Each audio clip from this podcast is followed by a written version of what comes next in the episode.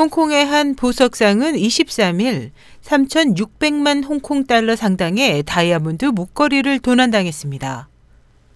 방범 카메라 영상을 조사한 결과 실행범은 12살의 여아일 가능성이 높다고 홍콩 사우스 차이나 모닝포스트가 24일 전했습니다.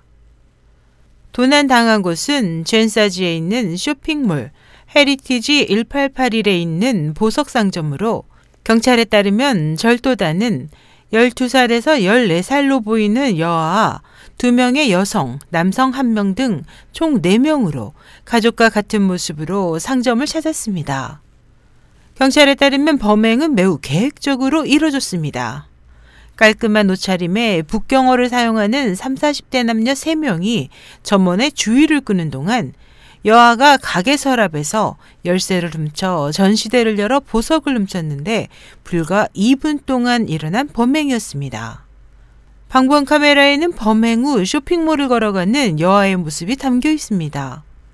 쇼핑몰에서 나간 후 여아는 서둘러 택시를 타고 도주했고 다른 세 명은 아무 일도 없었던 것처럼 쇼핑몰 내에 남아 있었습니다. 도난당한 목걸이는 30개 이상의 다이아몬드로 장식된 총 100캐럿에 상당하는 고급 보석입니다. 홍콩 경찰은 절도단이 홍콩에서 탈출할 것으로 보고 수사망을 강화하고 있습니다. SH 희망성 국제방송 임소연이었습니다.